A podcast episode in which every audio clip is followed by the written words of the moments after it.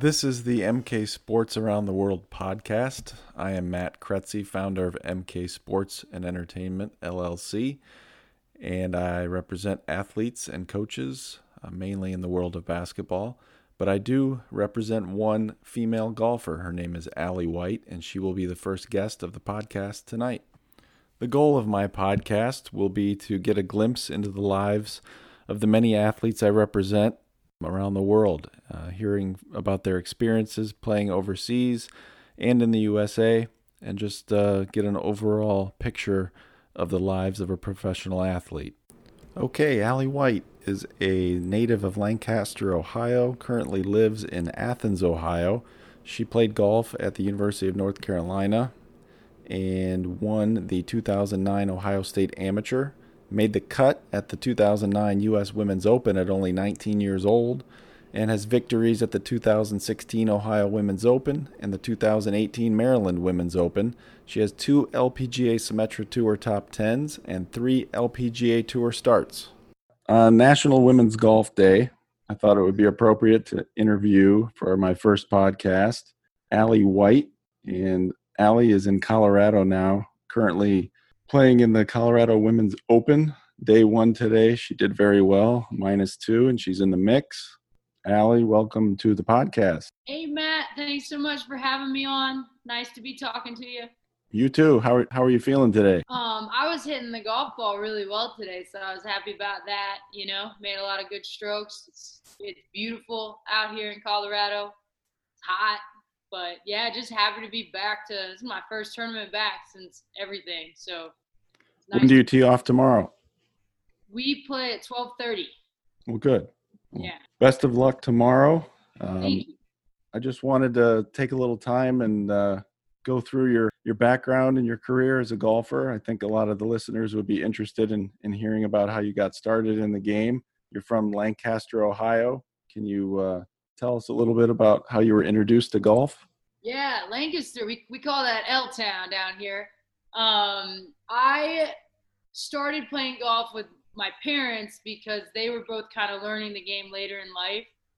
Um, my dad, when growing up, kind of thought the game was a little too. His family played, but he thought it was too preppy for him. He was a wrestler, and um, then he got older and he got into it, and so my parents didn't want to buy a babysitter, so I went along. Um, but I can remember we watched a lot of uh, pro golf tournaments on TV. And I can remember watching the TV and just being like, oh my gosh, those guys and gals are the coolest. Like, I got to do that. So it was kind of the combination of those two factors. How old do you think you were when you started? Uh, I think it was six. Six? Yeah. And you were watching pro golf tournaments on TV even that young? Oh yeah, oh yeah. It was probably it was a toss up between tennis and golf. We watched a lot of Wimbledon, and I thought either way that would be great if you want to be a tennis player or a golfer. That's the life. You did you play? Did you play both? I did. I played tennis all the way, yeah, through senior year of high school. And your mom was a tennis player too, right? Yeah, yeah. My mom played at Ohio State, and I think we were more of a tennis family and then I kind of got us more into golf, and so I feel like golf's kind of moved in. And now, honestly, I've been shoved aside for pickleball. My mom is an extreme pickleball player, so my sister's into it now too. And yeah, I've just been kind of now I'm just the lone golfer, really. Yeah, well, you can get into pickleball later in life. That's right. That's right. So did, did you have uh, any kind of instruction from professionals growing up, or was it just kind of finding your own way early on? Yeah, you know, I feel like I've had so many people just add little tidbits. Um, when I was young, there was a guy named Joe Cardenas that he had played in U.S. Opens and stuff. He's he's still around. He's about 80 now, um, and he just helped me a lot as a kid. And then actually over in Chillicothe, Kathy Cook, who's John Cook's sister, who he was a big time pro out of Ohio. Sure. I still do the quarter drill that she used to have me do as a little kid. And then when I was in high school, I found Kelly Morrow over at Eagle Sticks, who's he still looks at my swing and he's just fantastic with golf swings. And uh, and then as I went on to college, I had you know the college golf coaches, all all three of them plus two assistants that I had were all you know very significant impacts in my game. Particularly Sally Austin was you know my go-to woman in college. So. So when you were younger, did you have success at an early age? Were you playing in tournaments regionally and and doing well? You know, the first story that pops into my mind being younger and playing is I was like eight and I came up to play in the Helen Nicklaus Junior tournament. And um, I was like in the 12 and under division or something like that. And we got to that hole that's got the pond. And this I is at played- this is at Muirfield Village. this is at Muirfield Village. We got to play nine holes. It was awesome. We were teeing off from the front of the fairway. And I got to this hole, like number four or something. I don't know Muirfield very well, but it's got a pond. And like I just took it, I watched everybody dunking it into the pond, you know, and getting their max score. And I just took it like into the trees around the pond, you know, and I just dinked it around the trees. So anyway, yeah, I was real competitive as a kid. I was all about that score, and I did. I did pretty well. I played a lot of. I won a lot of junior golf tournaments young. Yeah. Did did they have that? Uh, what is it like? AJ? What is it? American Junior Golf Association? Did they, yeah. You were yeah, I got into those like I think I don't know, maybe eighth or ninth grade, and um, I ended up doing maybe four or four of those a year, I'd say. And I ended up I I was able to play on like the the team that you know the East plays the West every year, and so I got to play with like Lexi Thompson and Jordan Spieth was there one year. So that was a really Nice. neat junior experience. Yeah. Well, tell us about you. Uh, you grew up on kind of a, a small farm, right? Yeah, yeah. Tell- tell us about the the farming background. Yeah, we were just on the outskirts of Lancaster, and um, we have 88 acres. My dad uh, raised his, raises his own sheep. So growing up, we had like a hundred, and then he kind of took a break from it. He also, because he he works, you know, his occupation was to be an editor of the Ohio Farmer magazine, and then my mom was a teacher. So you know, he took a little break from the sheep to breathe for a minute. Yeah. when I was in high school to kind of more to help me travel around. But he has sheep again now, so I've definitely done some farm things. You know, it was a good a lot of just a lot of work with your hands. You know, which is great. That is good. And you can always hit balls on 88 acres if you want to work on your game. Oh yeah, you just go right outside the barn. I just did it the other day because you know there haven't been any driving ranges open, and I I had gotten a new driver, and yeah, I just took it to the pasture and laid down the bucket of strap balls and just knocked them up there. It was it was great. Now, Lancaster and where you grew up, kind of a rural area, right? Was Yeah.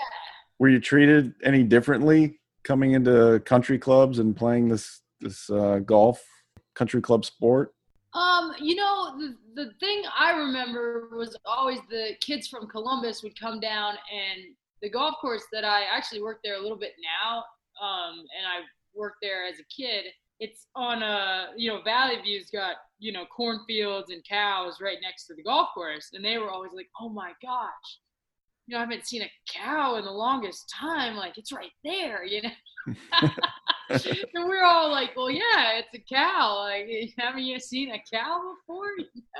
But um, no, I think everybody's pretty nice. I mean, Lancaster more than anything is, it's just gets a little bit of the like somewhat blue collar feel. But I've I've kind of learned from, you know, my time in Athens, you know, being right next to sort of Appalachia, and then like on the contrary, being down in some of the maybe wealthier places in North Carolina, like everybody's always got their somebody, you know, like Sure. the people down in Athens are like, oh, those people in Lancaster, they're such snobs with their Target and all that. and then the people in Lancaster are like, oh, Pickerington, man, they just they think they have it all, you know. And Yeah. Pickerington's like, oh, Dublin. So anyway, it's just It's all uh, the same. It's all the same, you know. Somebody you gotta you gotta be something, you know. Yeah.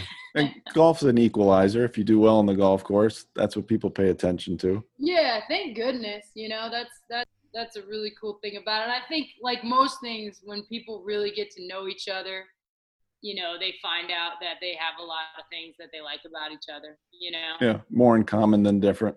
Yeah. So tell me about your high school success. I, man, I played a lot of matches. I don't know. I don't know if I ever lost a, a nine hole match. In the, the times that I lost were at the state tournament freshman year, I finished fourth. And sophomore year, I finished third and then it wasn't there wasn't too many other times. So, see, junior and senior year, I was I won, and we weren't always playing like you know we we stuck in Columbus, so it's not like we faced any of the Cincinnati schools, which were really good. But yeah, it was really it was a lot of good stuff. As an individual, you were undefeated your junior and senior year. You won state titles, right?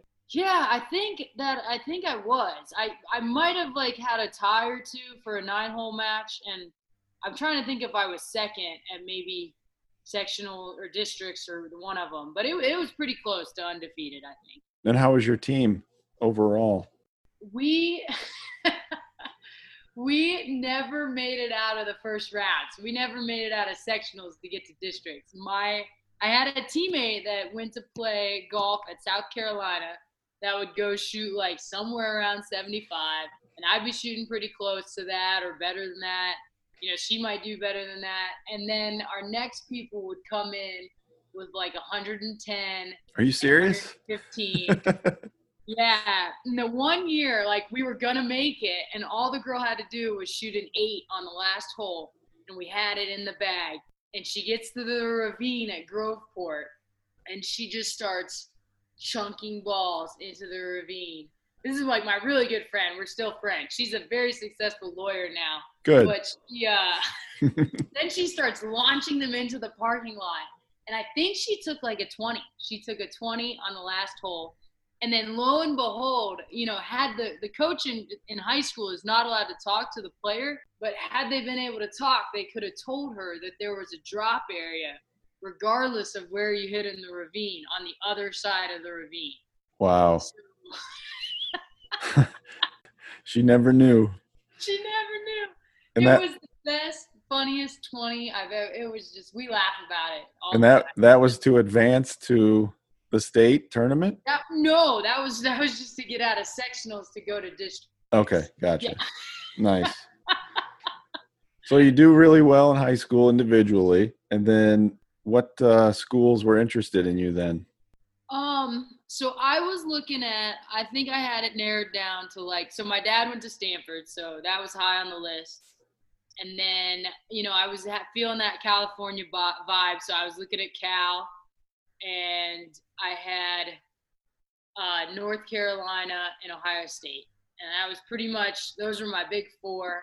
Okay. And Stanford did not have any scholarship money, so I was like, well, you know, that's fifty thousand dollars that is not happening um, that I don't want to do. Um, and then Cal, just I went to visit, and it was just too city for me, and I just kind of fell in love with North Carolina, and I thought it would be good for me to go somewhere new, and so yeah, and they had a they had a scholarship, and I went for it. And how how did uh, first year go? It went pretty. It was awful. I was terrible. Were you really? I mean, mentally, I mean, I was really good at golf, but yeah, I think, I think things had been, I think golf had been easy for me in high school, and I had had a lot of friends. And then I went to a place where nobody knew my name, and I didn't really know myself very well, and I was just feeling anxious, and it was just, I just freshman year was miserable. I, for no good reason either. It's not like I have any like tragic story or anything. I just was having some mental, probably mental health issues, really. Yeah. But, Stress.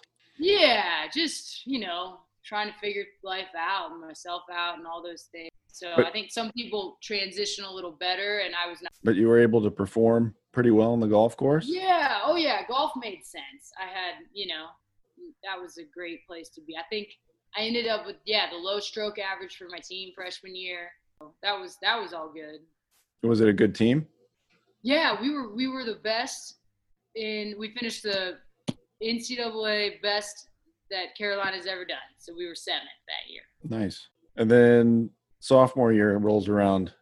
Sophomore year, I go back to Ohio State because I thought I could be better there. Um, and then, yeah, I was just still a bit of an issue. I'm sure that, yeah, I'm Did still you- friends with my teammates that from that year at Ohio or that quarter. I made it a quarter at Ohio State. Okay. So did you ever Um, play in a round? I did. I did. I played the whole fall season. Okay. and I played really good golf again. Um, but yeah, I'm sure I was just a pain in the neck for the coaches, and yeah, just a just really anxious and still not quite doing all right. And so then I figured, well, you know, I was doing better at Carolina, so I think I wasn't under a scholarship at Ohio State, so I didn't feel like I was like. I already felt like I had messed up with my teammates back in Carolina, like I had done them wrong, kind of, and then Yeah.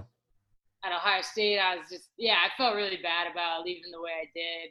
Anyway, I felt like I had to do it. So anyway, Did you go right back to North Carolina or did you sit out Okay. that spring I went semester? right back that spring semester. You know, I probably it would maybe would have been good to take a lifetime out at that point, but I went back, and that sophomore semester wasn't great either.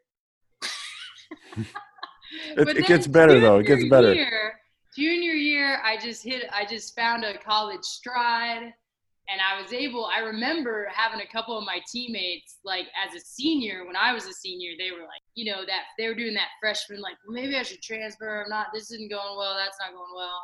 And I was able to give them like the hey, just take a breath and give it some time. Like the didn't listen to anybody giving me that advice when I was that age, but I felt like I was able to relate to them in a decent way, you know. You got into a um, a groove your junior and senior year and felt pretty good. Yeah, yeah. I just got feeling better about myself and I got some perspective and you know, I had a lot of really everywhere I went, freshman, sophomore, junior, senior year, I had a lot of really good people around me. And, you know, that was the difference between being somebody that worked through, you know, the growing pains of life versus not was Yeah, just I drop out. of- yeah, I had a lot of really nice friends. And it was hard. It was hard to find them, you know, but you know, once I yeah, I, I made efforts to do that too, but you know, they helped me out a lot. So then you graduate college, and what's the plan then? I knew that I needed to spend like one summer not being a golfer. So I went to California and I worked at a summer camp, which was really fun. I took kids like backpacking and stuff. Then in the middle of summer camp, I was like, yep, I need to go be a pro golfer. Like it's calling me back. And so I signed up for Q school, kind of somewhat, you know, like you know, nonchalant fashion, I was like, yeah, I'll just practice for a couple weeks and head to Q school. And so then I didn't make it through stage one of Q school. And I didn't have very good status on like the Symetra tour, but I had a little, you know, for the next year.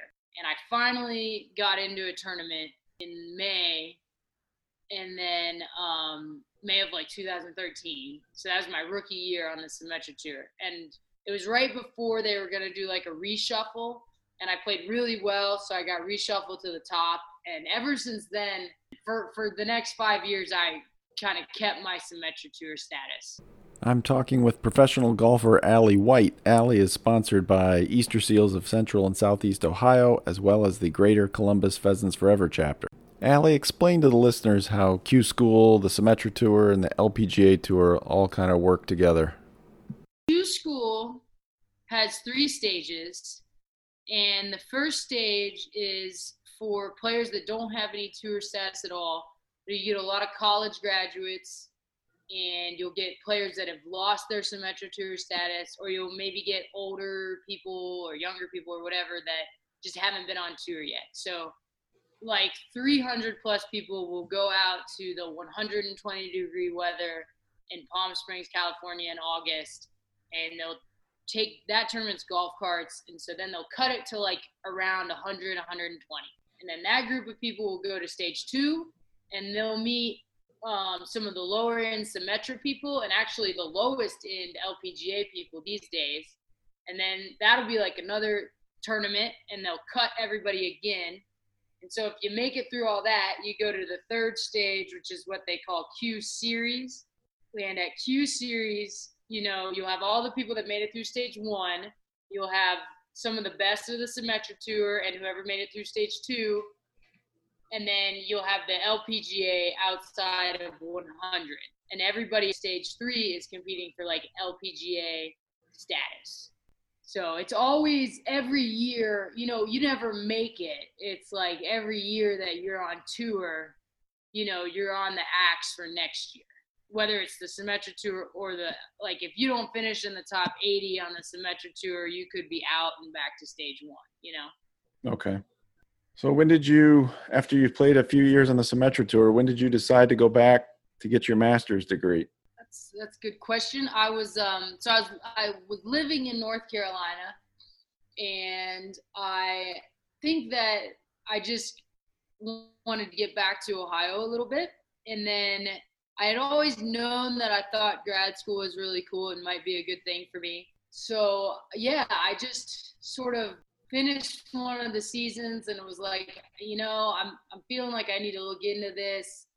I haven't made it onto the LPGA, so I went and emailed the coach at Ohio University and asked if they needed a graduate assistant. And she said that that there, the position was opening up, and I went and met her we liked each other and I was able to get the journalism school to do the tuition waive. So those two things came together. And then I swear to goodness, I like saw a bobcat. I don't know if it was a bobcat or not, but I was hiking and I like I swear I saw a bobcat. That so was your like, sign. Well, yeah, I was like, that's it right there. and that was meant to be. That was a two-year program that was a two-year program. I did like a I did a semester of volunteering, which I kind of was probably more of a trial period, whether or not my boss was gonna like me, you know. But yeah, and then the the journalism program was two years, and so when I graduated from that, I was, you know, OU does they sort of have the most for the most part they have the finances for a graduate assistant rather than a full-time assistant coach. So I decided, yeah, that yeah, I, I finished and mm, like it was kind of either okay, you're gonna go into more coaching, or are you gonna do a career in journalism? And the whole time I had been doing my masters in the summers, I was playing a couple state opens, and I even played like in an LPGA tournament one of the summers that I was coaching. And I was like, you know, I kind of, st- I was like, I feel like I still got it, you know, like I feel like I'm almost a little better. Like I coached, and I felt like I learned some things, and I feel a little more patient now and a little less distracted maybe i got a little less fomo going on. Yeah. So i was like i think i need to get back out there and just do this for you know another five years or whatever. So that kind of led to your going full-time last year right? Yeah. Full-time on the Symetra tour.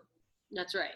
Yeah i had to go back to stage one which was because i hadn't been to stage one in you know seven years or whatever. And it's stage one's really stressful because if you don't make it out of that, you really don't get much in the way of status. You really don't get to play in much. And there's a lot of people out there, and it's a lot better than it used to be. I think some people still think that like women's professional golf is it, it, the great players have always been great. Like Nancy Lopez has always been, you know, amazing, and and those the Babe was always, you know, it was the 50s or whatever, but she was amazing. But like the depth of women's golf is just so much deeper than it's ever been. And part of that is just it's so global at this point. If you're like in your small town and you're thinking, well, I haven't seen any women playing golf, well, just try to imagine that in Asia, it's like the most popular sport for women to do, period. You know, and you're you're you're taking on every every country has, especially now that it's an Olympic sport. You know, countries yeah. are really taking it seriously. Well, if you go to a Symetra Tour event, I don't know what the percentage is, but it's what fifty percent, something like that, is yeah, foreign, I mean, international. Last year we had fifty different countries that were represented on the Symetra Tour. Wow, so pretty good.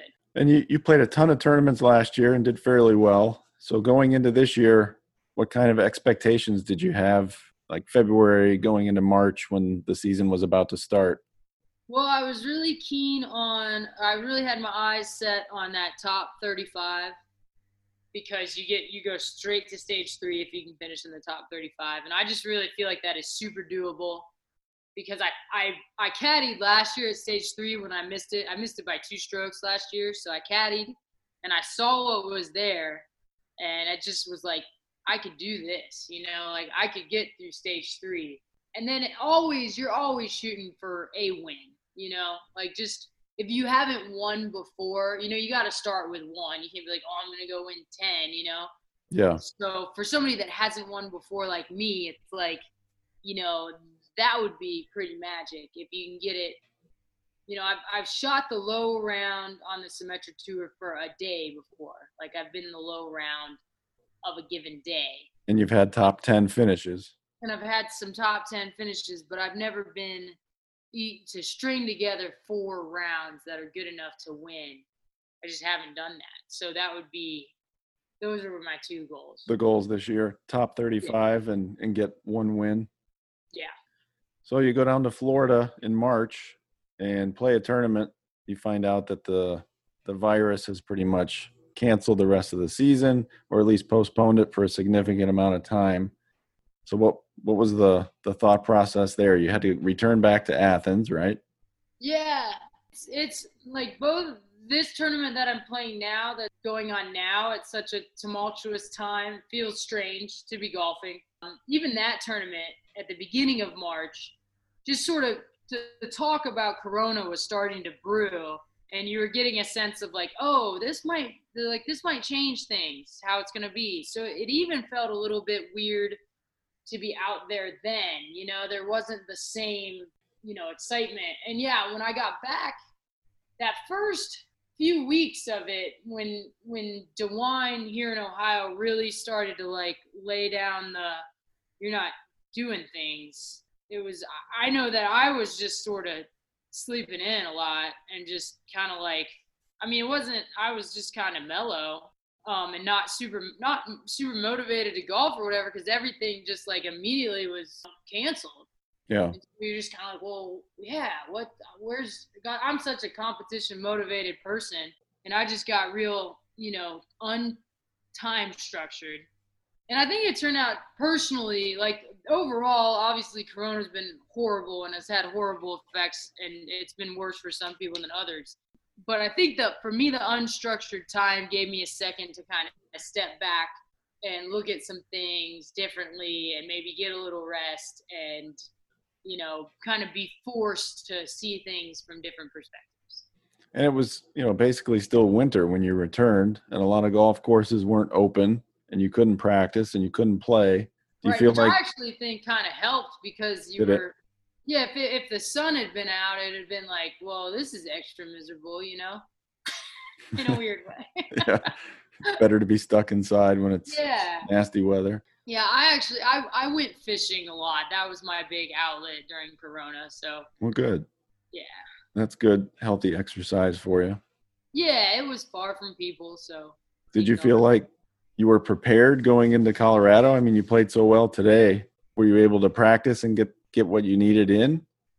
Yeah, I think I felt a lot better when I um I broke my driver at the first tournament. It, the face had started to crack, and then when they mailed in, like when you know TaylorMade started and Ping started mailing again, which was just like a month ago and they mailed it, and then it took two weeks to get there. And When I finally got the driver in my hand, I was like, okay, I have a driver to take to Colorado.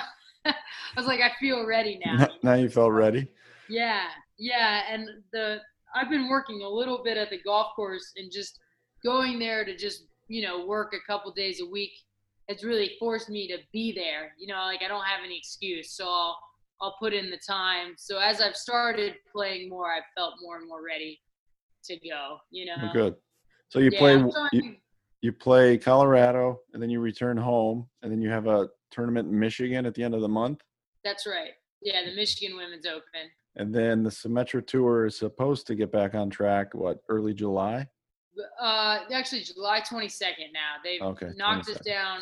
It'll be yeah, most it'll be like 10 tournaments. Um, I think they're like shooting for eight. They would feel great about. I'd feel good about like five if, if they got five in at this point. So, yeah. but the LPGA starting at the same time that the Symetra Tour is starting, And that'll be really interesting to see because whenever LPGA tournaments don't fill up, they use Symetra Tour players to fill them up. Okay. And usually Symetra Tour players don't go because it doesn't count towards our money list and our pursuit to our card on the LPGA. But this year I'm wondering they're, they, we're eligible to do it and I'm just wondering I just don't know what's going to happen because I I don't know if LPGA players are not going to want to leave their country like if they're going to be feeling safe about corona. So there could be some opportunities be, there. Yeah, or if they're going to be chewing at the bit to play and there won't be any openings. I just don't know. So I'm trying to keep an open mind to the season. Well, good. And just go wherever. So, what did you miss the most being home for a few months and not being out on the Symetra tour? I mean, was it the the friendships and seeing people that you've you know come to know over the years, or was it the actual game of golf, or just travel? What what did you miss the most? I think it was definitely the friendships, I'd say, out here on tour. And I'm like, even like, uh, I mean, probably a com- combination between the friendships and like the way competition gets your blood pumping. You know, it's, you can't get that just from playing nine holes with your buddy or whatever. It's just not the same kind of nerves. It feels really good to execute a shot when you're nervous, you know, and, and there's pressure. But um, I will say, like this week, I, I still miss my friends because you know we're only supposed to go start practicing and get to the course an hour before our tee times. We're not supposed to practice afterwards.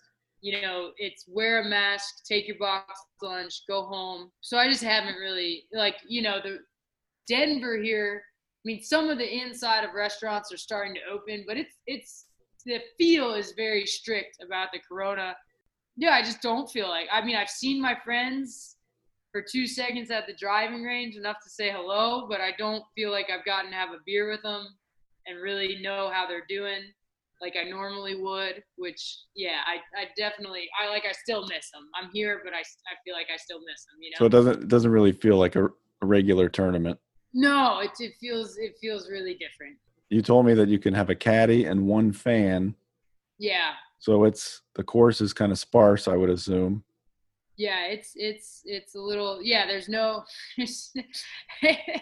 I got to laughing because you know they've been talking so much about you know the baseball players playing in front of the empty stadiums. Like, is it gonna be the same?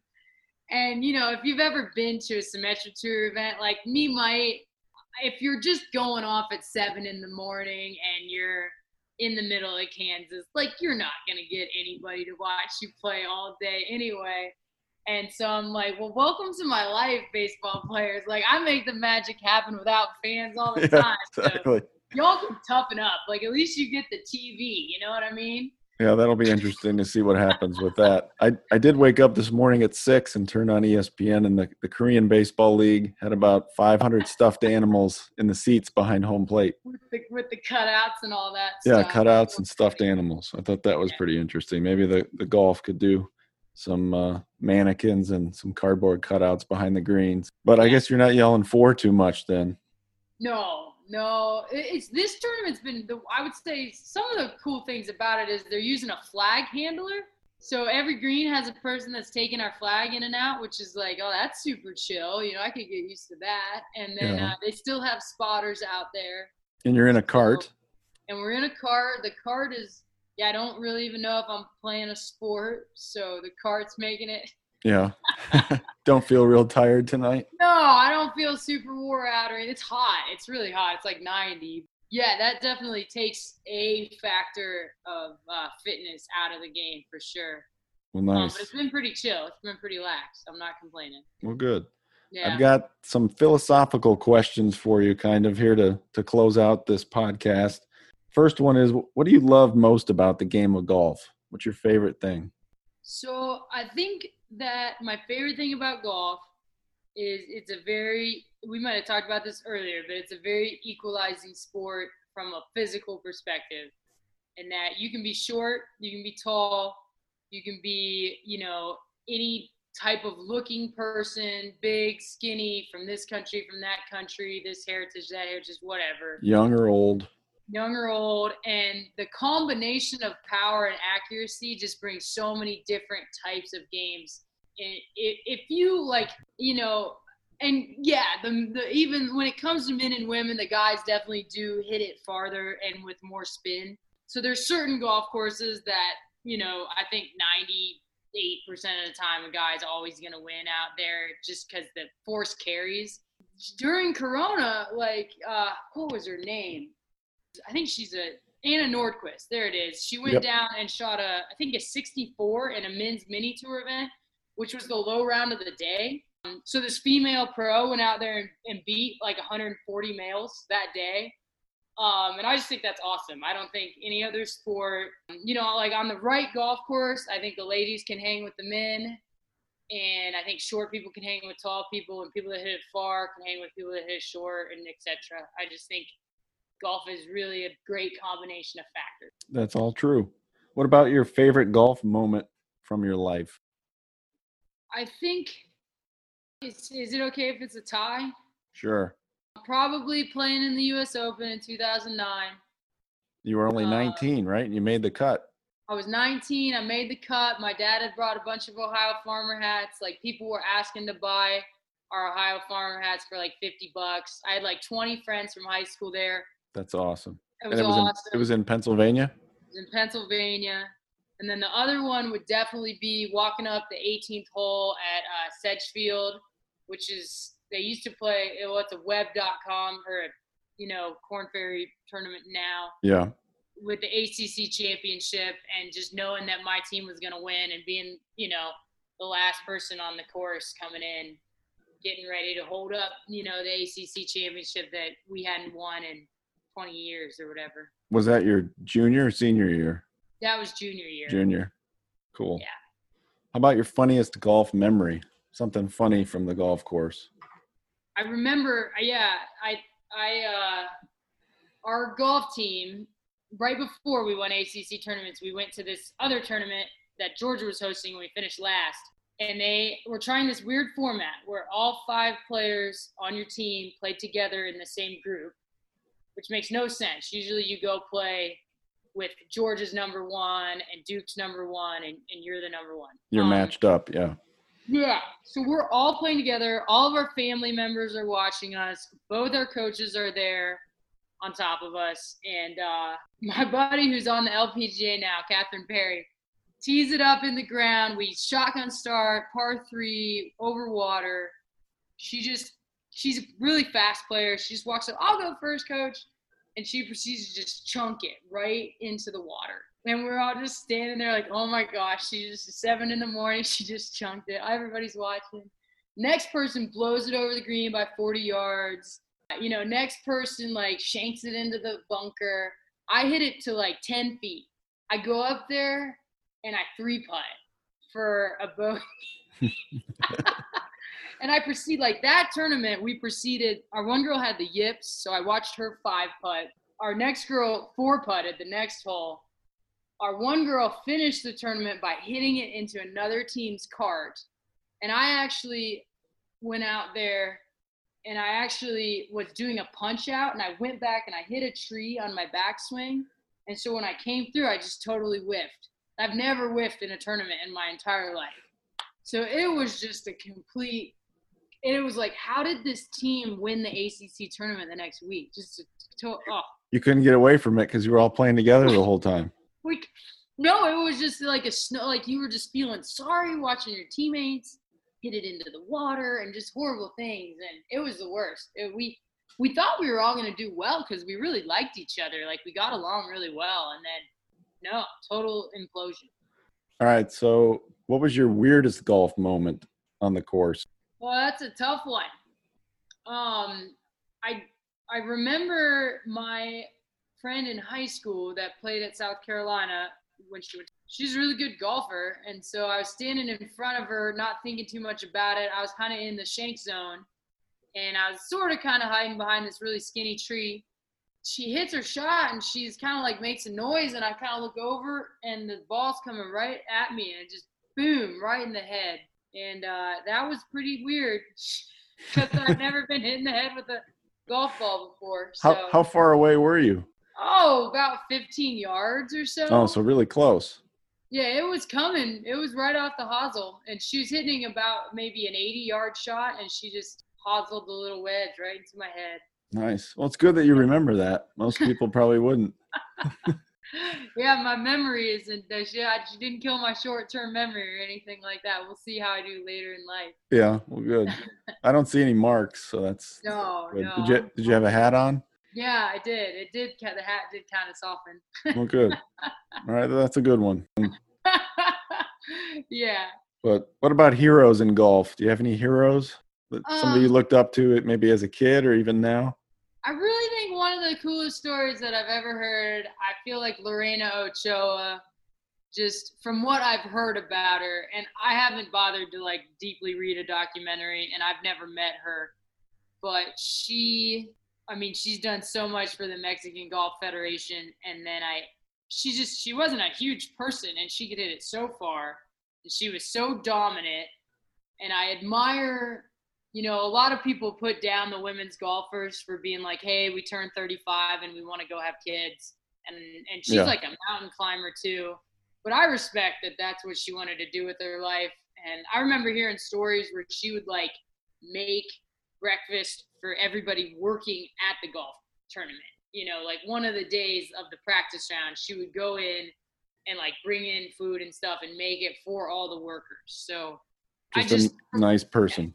From what I've heard, yeah, she was like number one in the world and just a incredibly, you know, generous human. Well, that's a good one. Yeah. All right. Finally, let's. uh Everybody always wants to get a good golf tip. Do you have any good golf tips for listeners? Something valuable that that you've Yeah, picked up over the years?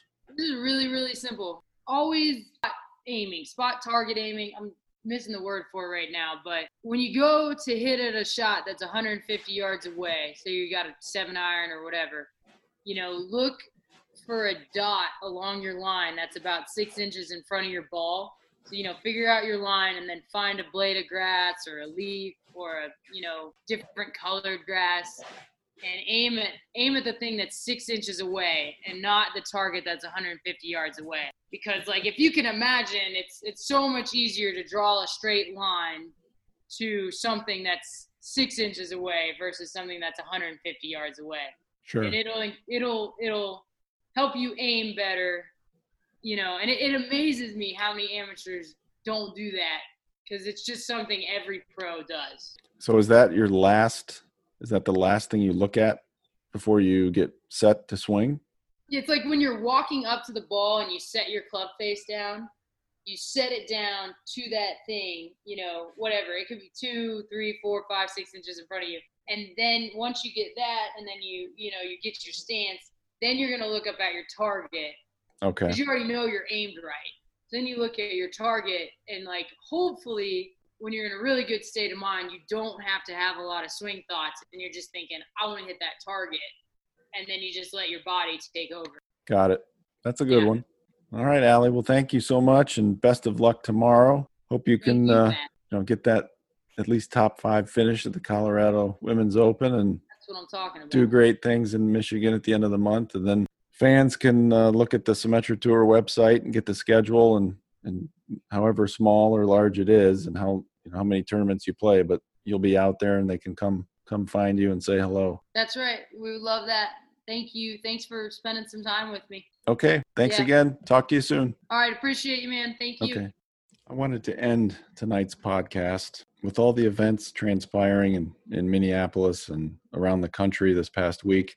I've been doing a lot of thinking and reflecting. My heart breaks for the Floyd family. Posting on social media just doesn't seem significant enough and, and not really respectful. Um, I, you know, I don't want to post something that gets stuck between somebody's recipe and some pictures of some college kids on a beach somewhere. So I wanted to share a personal recent story. My seven year old daughter read a book about Jackie Robinson early on this past year in first grade and became obsessed with him. Knowing baseball is my first love and that I enjoy talking baseball history, this has become a huge connection for us. She has a jersey she wears with number 42, Jackie Robinson on the back. We've ordered books, we've uh, looked at baseball cards. It's been fantastic.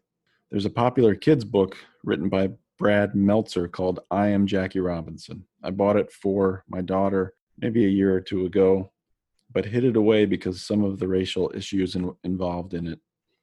You want to protect your kids. I turn the news off when inappropriate things come on, like murder, war, um, political things that you just don't want your kids to see.